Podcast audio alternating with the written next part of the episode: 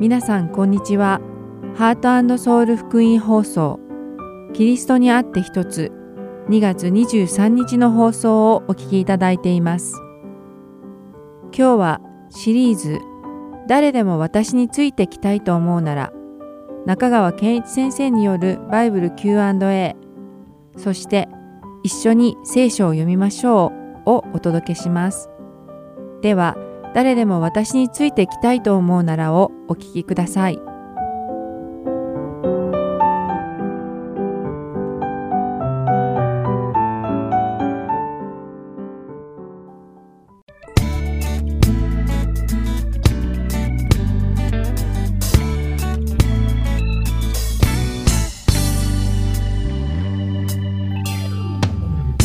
皆さんこんにちは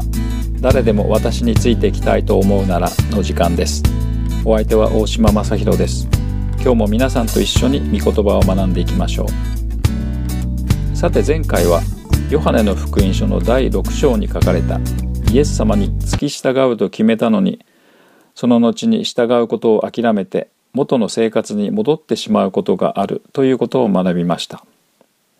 そしてイエス様はご自分の弟子たちがイエス様のもとを去っていくのをお止めにならなかったことも学びました。また去らずに残った弟子たちを見てイエス様は彼らもイエス様のもとを去るつもりなのかと聞かれました。もし私たちがイエス様の弟子だったとしたら私たちはイエス様に一体どう答えるのかという質問をしました。皆さんは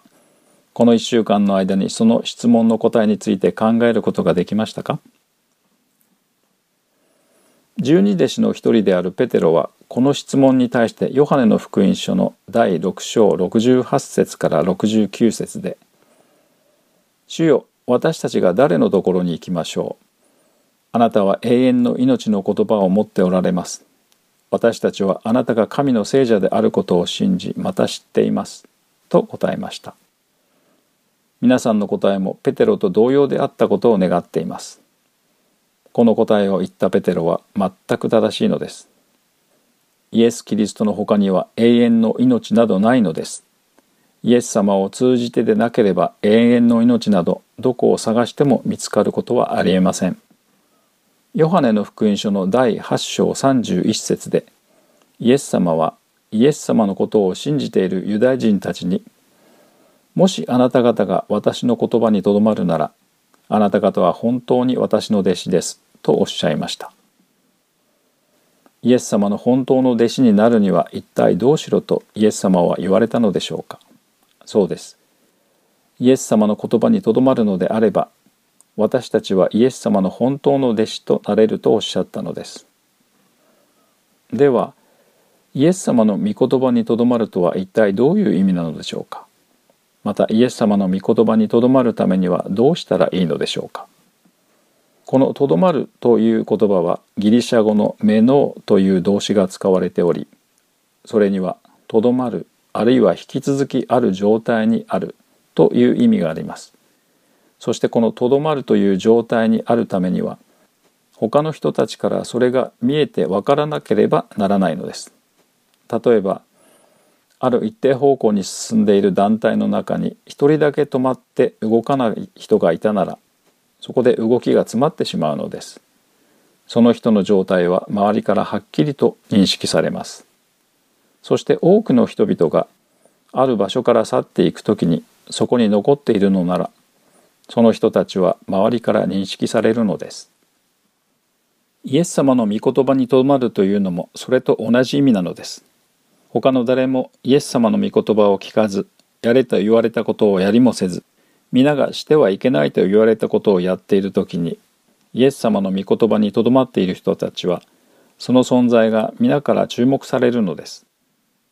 それはイエス様の御言葉にとどまっている人たちがやりなさいと言われたことを行いやってはいけないと言われたことを行わないからです。目立つためにそれを行うわけでは決してないのです。しかしそれを人から注目を浴びるために行う人たちは偽善者と呼ばれます。このような人々は心の中では本当はやりたくないと思っているのにわざとらしく上辺だけを取り繕って人から注目されようと思ってそれを行います。しかしイエス様の本当の弟子たちは目立つためではなくただイエス様の御言葉にとどまることを望んで行うことで注目されるのですこのような人たちこそがイエス様の本当の弟子なのですイエス様の御言葉から離れることなく御言葉を信じ御言葉に従っているのです。イエス様の本当の弟子たちはこのように生きるのです。イエス様の弟子たちであるのならイエス様の御言葉にとどまらなくてはなりません。そしてもう一つの条件がヨハネの福音書の第13章の34節から35節に書かれています。そこを読んでみましょう。あなた方に新しい戒めを与えましょう。互いに愛し合いなさい私があなた方を愛したようにあなた方も互いに愛し合いなさい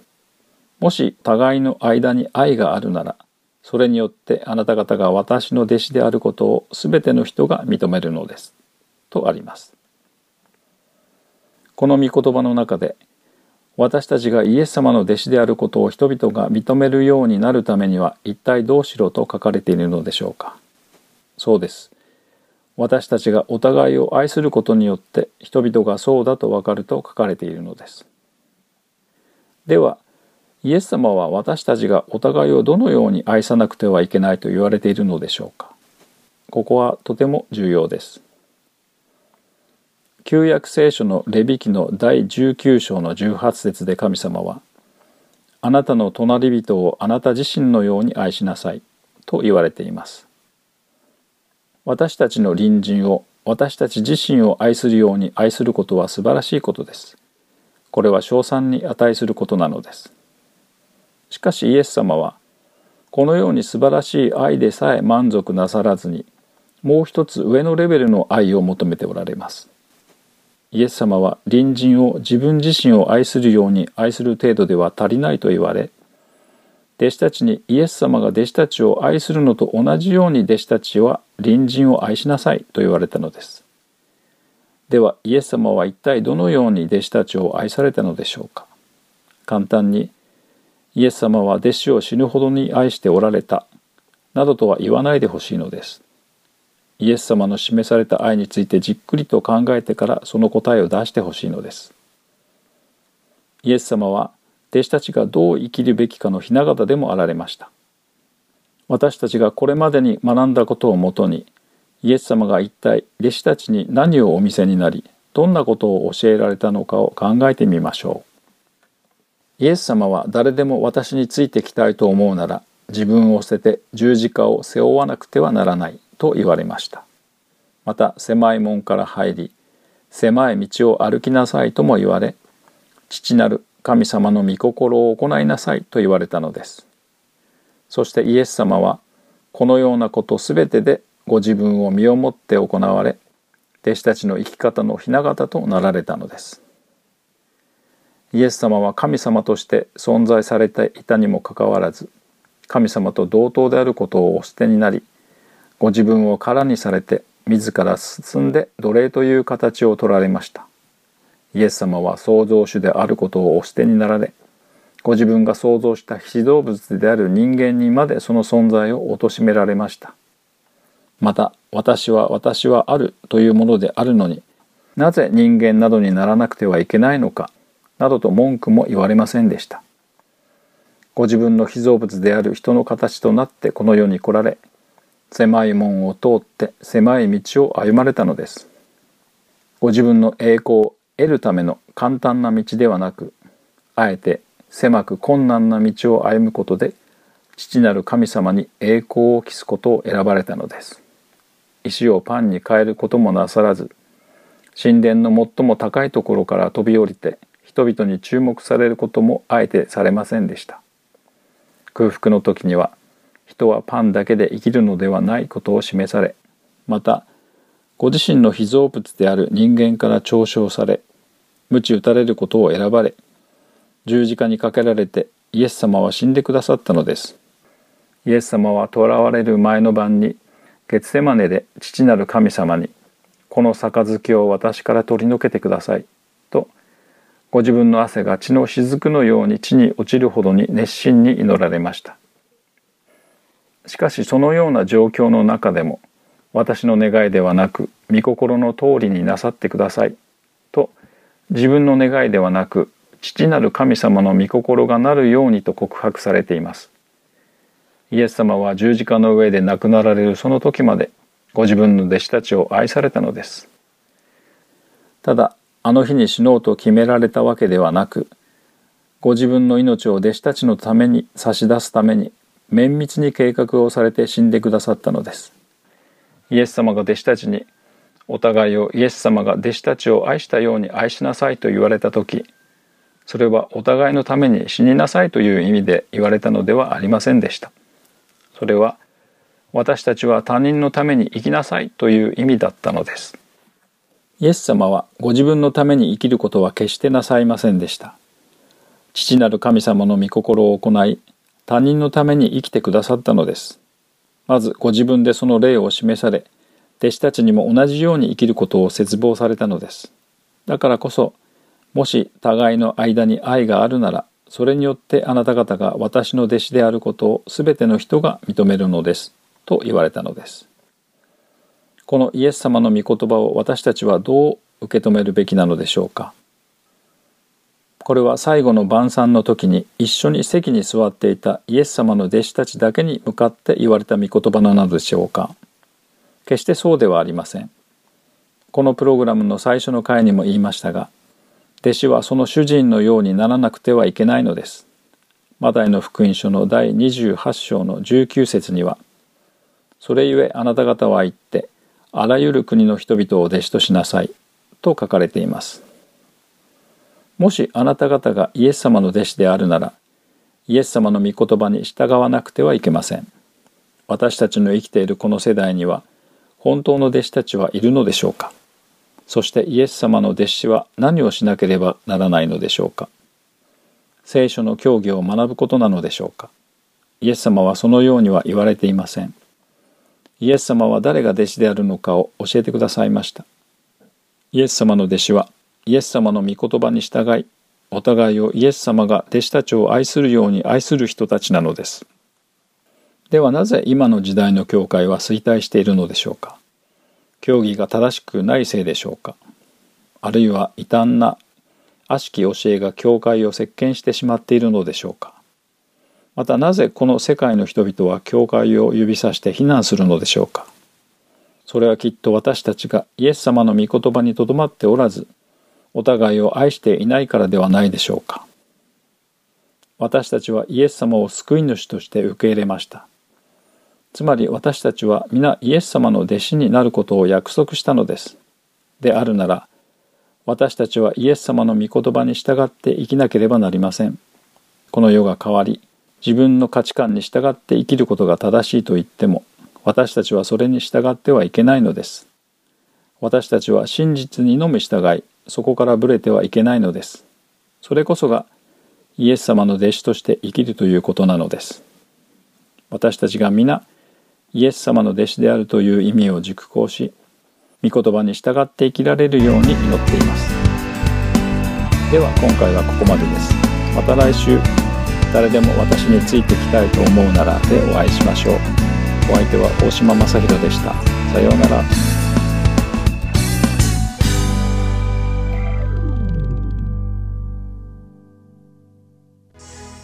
抱きしめて離さないまでも一緒に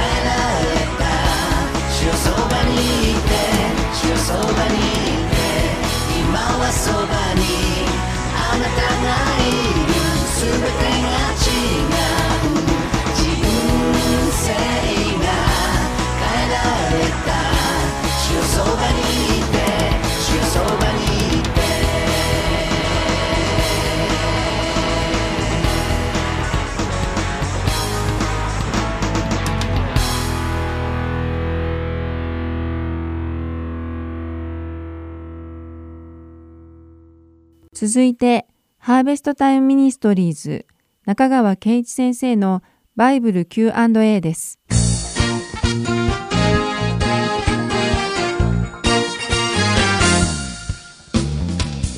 はい、今日の質問です。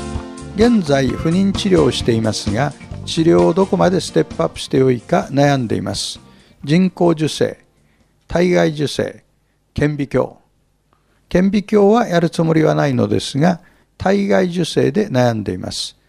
どこかのホームページで、プロテスタントは夫婦間であることを条件に、体外受精まで認めているとありました。神様の御心に反することはしたくありません。こういう質問ですね。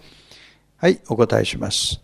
体外受精っていうのは、体外で受精卵を作り、それを女性の体内に戻すものです。で、このテーマに関しては、教会内において論争があります。で聖書には体外受精についての明確な教えはありません。したがってこれは各人が祈りの中で自分なりの確信を得るべきものです。で、参考になることを願いながら私の見解をいつものように3つ申し上げたいと思います。まず1番目に神のタイミングを意識しましょう。つまり今が体外受精を開始する時かどうかを祈りの中で確認すべきだということです。聖書には神の時を待ちきれなかったために失敗した人が何人も出てきます。今も神の時を待つことを嫌って請求に行動を起こす人たちがいます。体外受精を試みながらすぐに普通の妊娠をしたことが明らかになるといった人も実際にはいるわけです。忍耐っていう性質は、御霊の実の一つです。ガラテヤ5の22ですね。神のタイミングを求めましょうということ。2番目に、受精卵は人であることを覚えましょう。祈りによって自分たちは体外受精を実行しよう。そうしても良いと判断した場合は、次にどういう注意が必要かというと、受精卵はすでに人になっているということを覚えましょう。受精卵は聖書的に見ると人なんです。そこから注意すべきことが2つ出てきます。一つは、夫婦間で行われる体外受精であること。もう一つは、複数の受精卵を作らないこと。なぜなら、母体に戻されない受精卵は冷凍されたり破棄されたりするからです。人の命はすべて神の作品であり、たっといものです。3番目に、体外受精をやめるタイミングを考えましょう。体外受精がうまくいかない場合、やめ時を考えるのは私は非常に重要なことだと思います。その場合、この夫婦は養子の可能性を真剣に検討されることを私は進めたい。特にクリスチャンならばなお進めたいと思います。世の中には親の愛を受けることができない子供がたくさんいます。血のつながりがなくてもキリストにあって愛のつながりを築くことは可能です。養子が家族の一員として加えられるっていうのは、これは言葉に表現することのできないほどの素晴らしい喜びであり幸いなんです。ですから、特にクリスチャンであるならば、養子を迎えるという可能性を真剣に考えていただきたいなと思います。次の質問です。境界石についてどのように考えるべきか教えてください。とこういう質問をいただきました。境界石っていうのはある教会のメンバーになってそこに席を置くということですね。お答えします。え教会について考える際には普遍的教会と地域教会を分けておく必要があります。イエス・キリストを信じた人は全員普遍的教会の会員です。ですから今日のこの質問、教会席に関する質問は、これは地域教会に関するものです。さあ、いつものように3つ申し上げたいと思います。1番目に、聖書には正式な会員制度を命じた箇所はありません。とはいえ、初期の教会が何らかの群れ意識を持っていたことは確かです。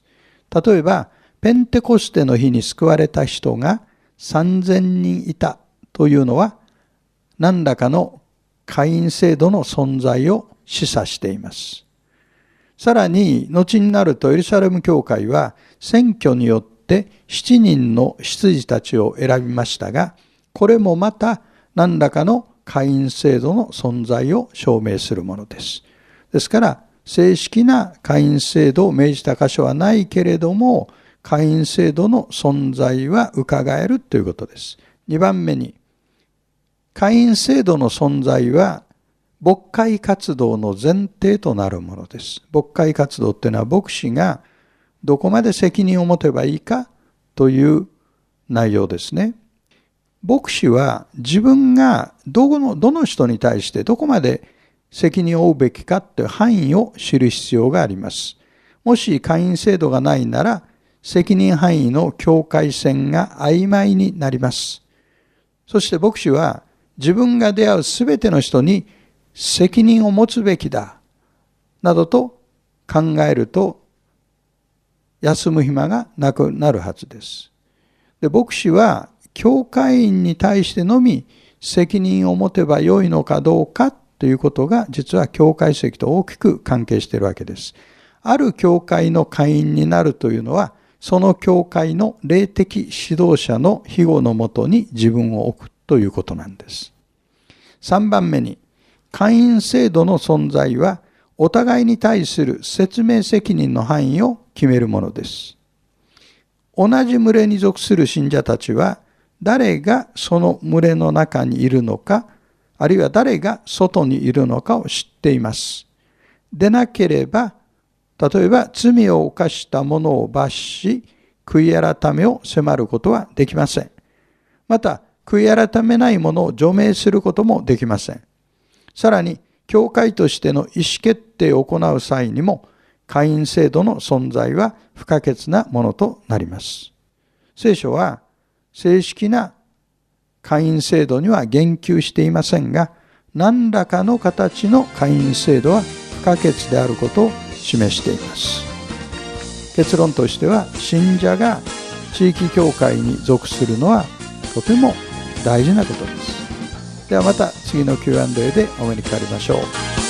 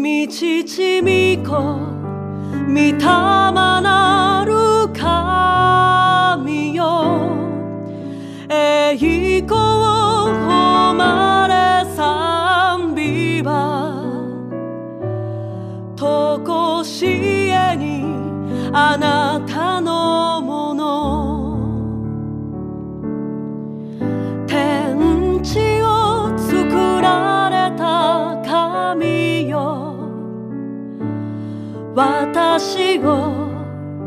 作られた神よ。あなただけに使えます。あなただけが私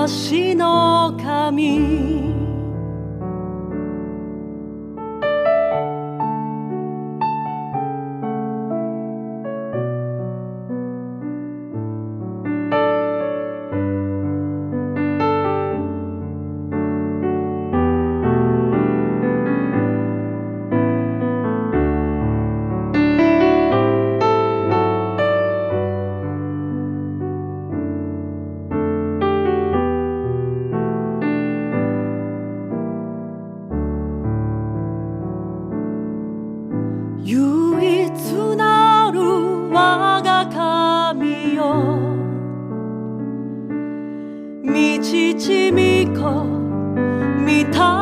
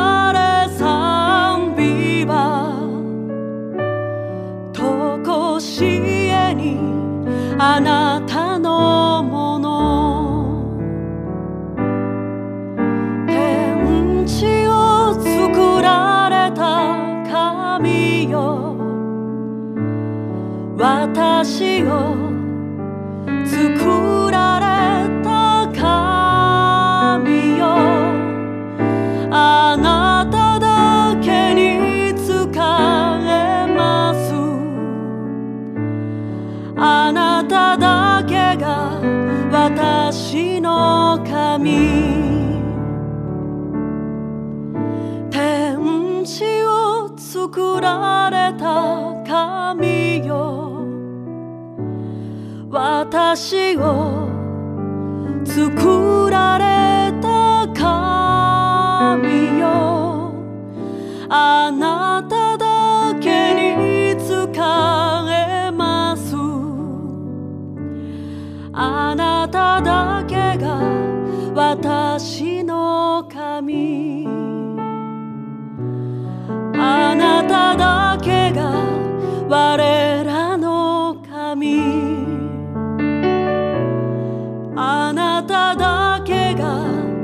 日本の神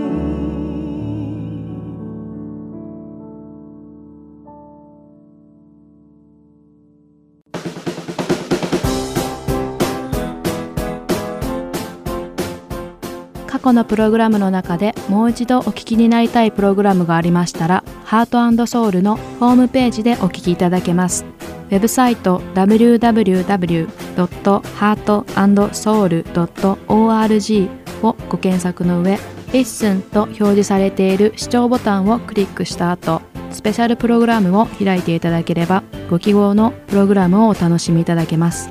またすべてのプログラムをご自宅のコンピューターにダウンロードできるとともに CD からお聴きいただくこともできます。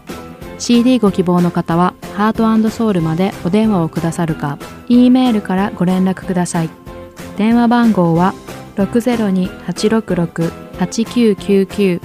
E メール heartandseoul.org アットマーク gmail.com までご連絡ください。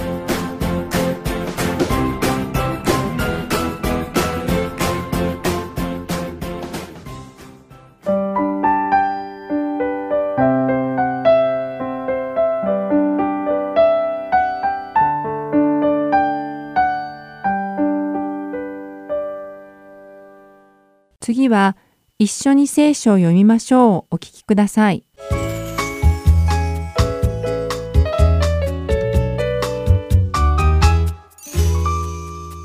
皆さんこんにちは。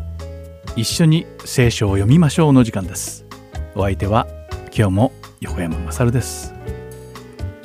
今回も皆さんと一緒に聖書を読んで神様の御言葉を学んでいきましょう。では早速始めましょう。えさて前回は天からの霊的祝福についてでした。霊的祝福とは神の独り子であられるイエス様が私たちの罪の贖いのために死んでくださり私たちを罪の呪縛から救い私たちの罪をすべて許してくださったことです。そしてこれを言い換えるならば救いであると学びました。また前回霊的な祝福である救いとは働きによって手に入れられるものではなく神様に与えていただくものだと学びました。救いは自分の力で手に入れられるものでも働きによって得られるものでもないのです。考えてみましょう。天からの霊的な祝福である救いをどうやって手に入れたらよいのでしょうか。罪人である私たちが一体どうやって自分の罪をあがなうための支払いができるのでしょうか。罪の報いとは死です。このような理由で救いとは与えられたものであると表現し私たちは救われたというのです。私たちは決して救いを達成したとは言いません。救いとは無償で与えられる賜物だからです。なぜここで皆さんも知っている明白のことを繰り返す必要があるのでしょうか。それは多くの人が救いを得るためもしくは得た救いを失わないために一生懸命自力で何とかしようと頑張ってしまうからです。自分は特別な奉仕をしたから救われたと言ったり奉仕することに一生懸命になっている人が多くいます。その例としてパリサイ人を見てみましょう。彼らは自分たちの良い働きを通して義である、つまり正しい人間であると呼ばれたいと望んでいました。これでは神様の助けは全くいらないということになってしまいます。当時ではこのようなパリサイ人がそういった人々の良い例でしたが現代では一体どのような人たちなのでしょうか。こういった人たちはもし神様の教会で奉仕をすれば神様は私の家族を祝福してくれるに違いない。そして毎朝聖書を読んで祈れば悪いことは起こらない。あるいは教会に多額の寄付をすればもっと大きな恵みを神様からいただけるなどと言いがちです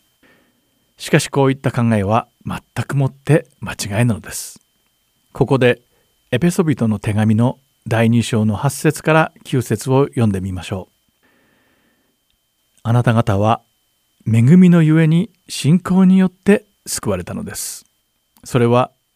自分自身から出たことではなく神からの賜物です。行いによるのではありません。誰も誇ることのないためです。とあります。救いとは人の働きによって得られるものではなく慈愛あふれる神様の恵みによって与えられる賜物であるとはっきり書かれています。私たちは救いという祝福をただでいただいたのです。ですから私たちは神の恵みに感謝し主の御言葉に従って生きなくてはならないのです。私たちはもう一度自分自身を振り返ってみる必要があります。もしかしたら私たちは救ってくださった主に対する感謝よりも教会などで奉仕することばかりに重きを置いていたことがあったのではないでしょうか。あるいは主の愛を忘れて自分はたくさん善を行ったから救われる価値があるなどと考えていたのではないでしょうか。私たちが皆神様の真の賜物を心から喜び感謝できることを願っています。では祈りましょう。天におられる父なる神様私たちに恵みによる救いイエス様をくださって本当にありがとうございます。私たちが自分の働きによっては何も得られずすべてあなたの深い愛と恵みによって生きていることをいつも思い出させてください。主イエス・キリストの皆において祈ります。アーメン。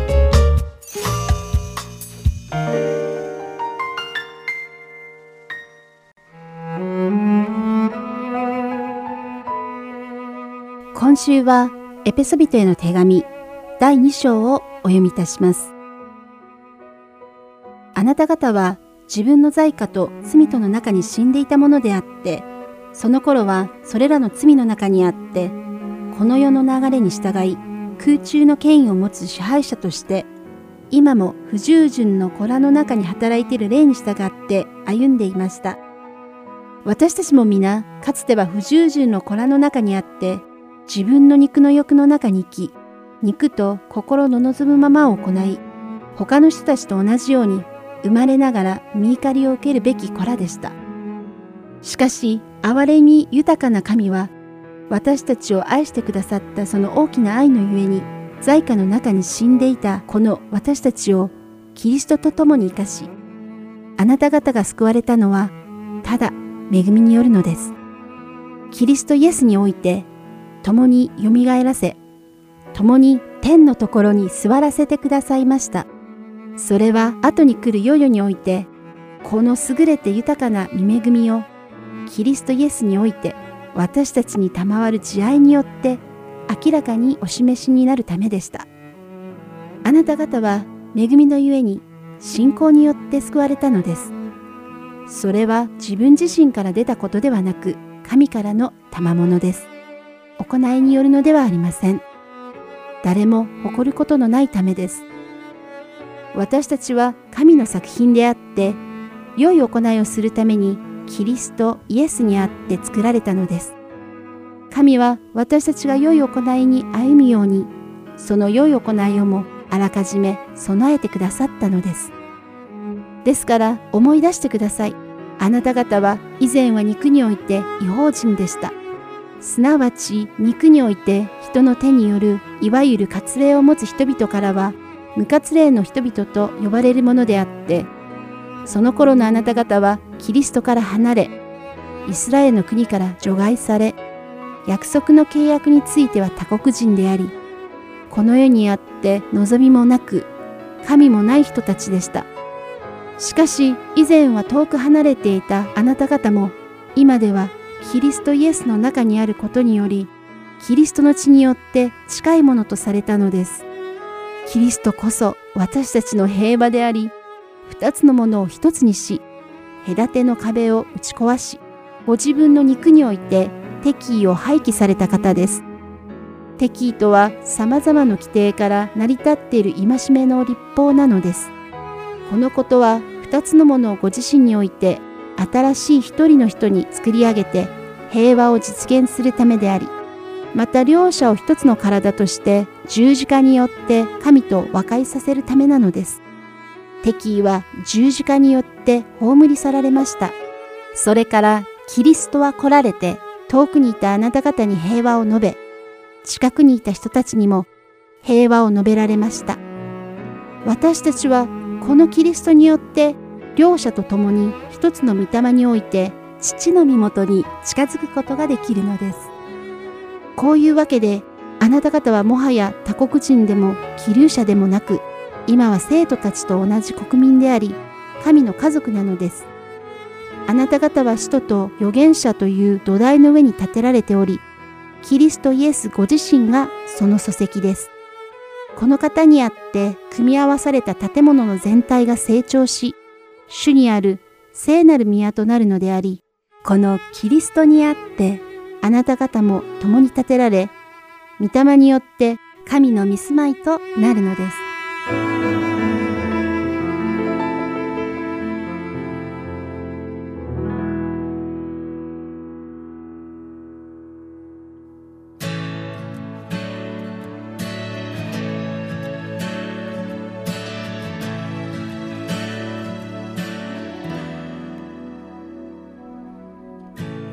私は目を上げ山を見上げる。私の助けはどこから来るのか。山よりはるかに偉大な神。跡を期待し賛美を捧げる。私は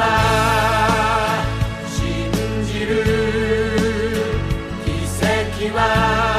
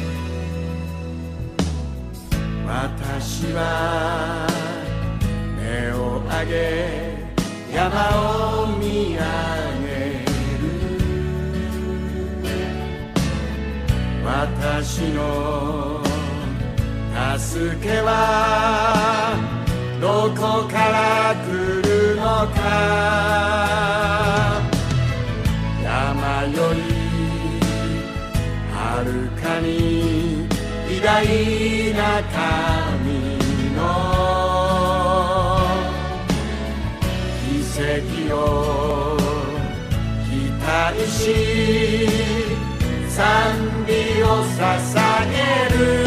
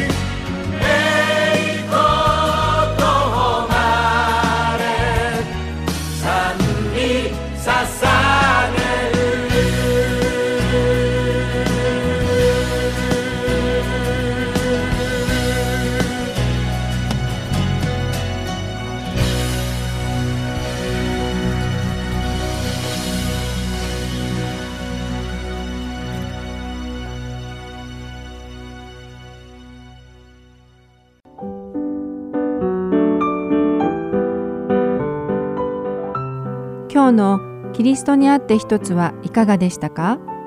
最後までお付き合いくださりありがとうございました。また来週お会いしましょう。